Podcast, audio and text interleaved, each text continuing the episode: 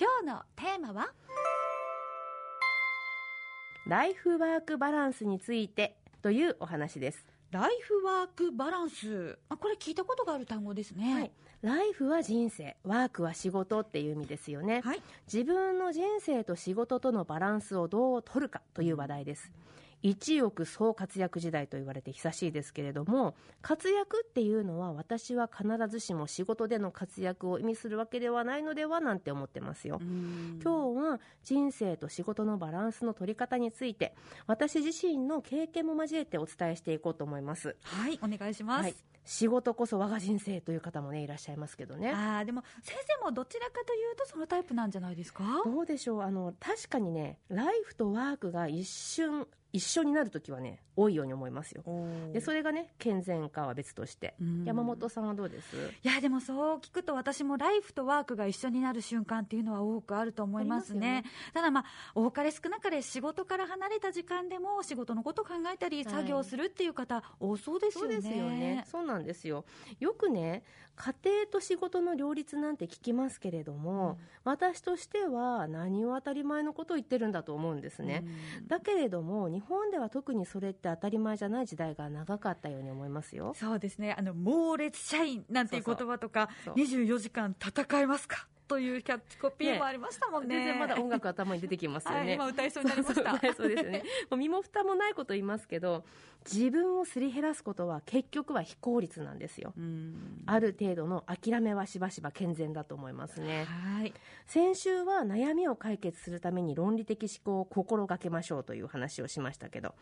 人生と仕事のバランスを取ることが当たり前でありつつもしかし悩みになってしまうっていうのは世の中の常になってしまっていますし結局私もそうなんですよね、なのでちょっとここで私がどのようにしてバランス取っているのか取ってきたかを紹介していこうと思います。あ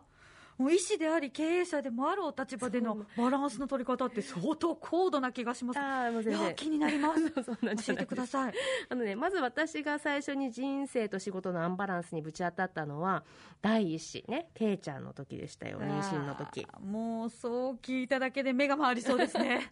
あのね当時はまだ私の父が存命でしたので、うんうん今ほど仕事の範疇は大きくなくていわゆるお医者さんの仕事だけだったんですよね、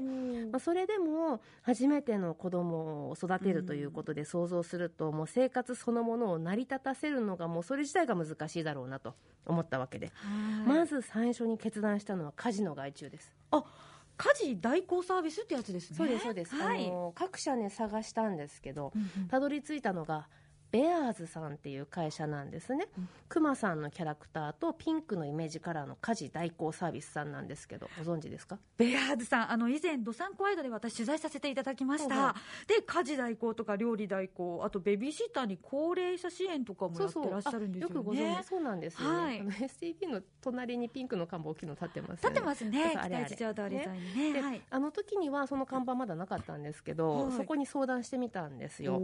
そしたらすごく営業の方が丁寧で、うん中島さんっていう方なんですけど、ええあの当時ね私大きなお腹でその中島さんと会ったんですねズーンって、うんうん。でその方がその状態でお仕事されるんですかって驚いてでそれでとっても親身になってくれたんですよ、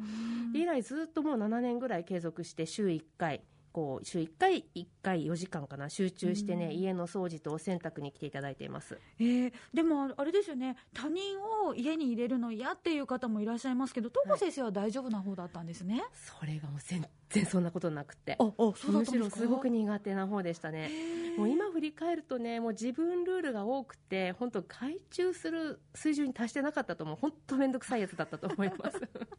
あでも、そのハードルは乗り越えられたんですね。はい、あの育児だけでなくて介護とかでもね皆さんヘルパーさんを家に入れたくないという患者さんの声は聞くことがありますしよくわかる、うん。私は今日声を大にして言いたい。まずはこだわりを捨てることから始めようと。こだわりを捨てるですか？もうねみんなねそんなにこだわりないですよ。生理的に嫌なだけなんですって言うんですけど、うんうん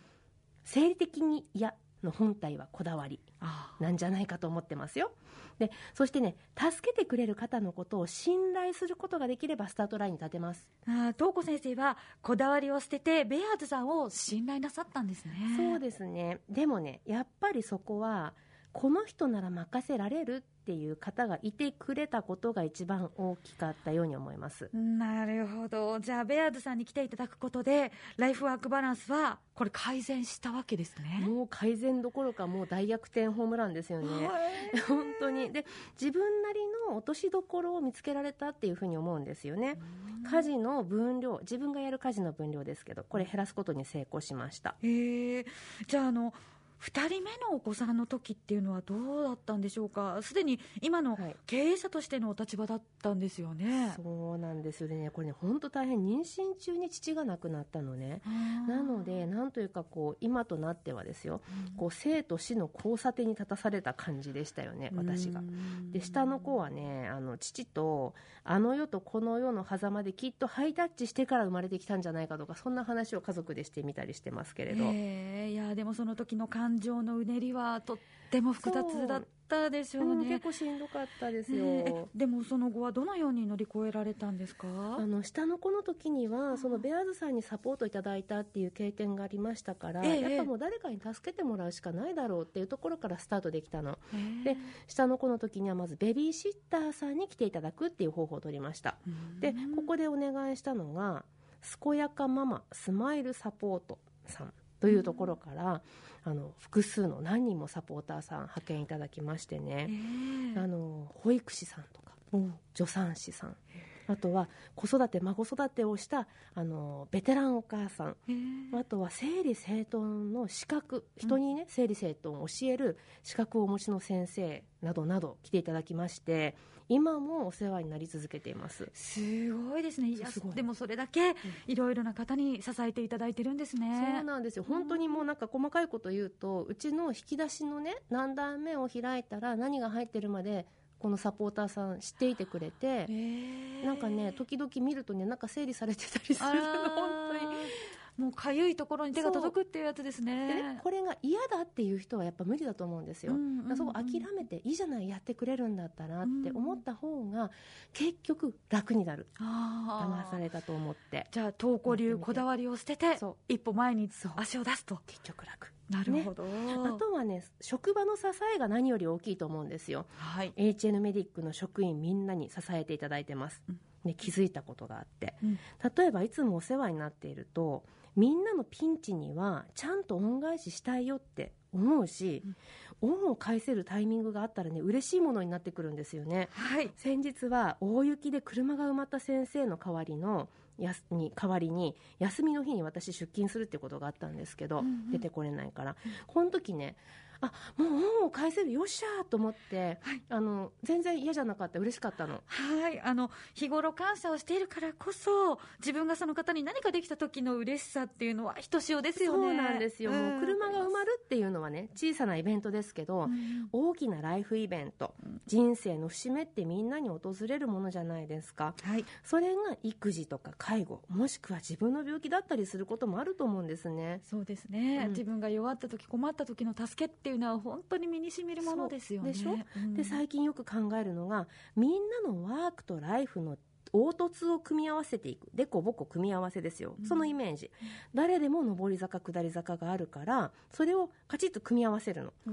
いつもサポートしてくれてありがとうっていう気持ちとフルパワーで働いている人の尽力を決して当たり前としないであなたが困ったら助けるからって思ってその姿勢を見せながら大事にして働いていくのがいいかなっていうふうに思ってます思ってますよ。うんこれみんな助け合いということですね。はいはい、今日はライフワークバランスについてというお話でした。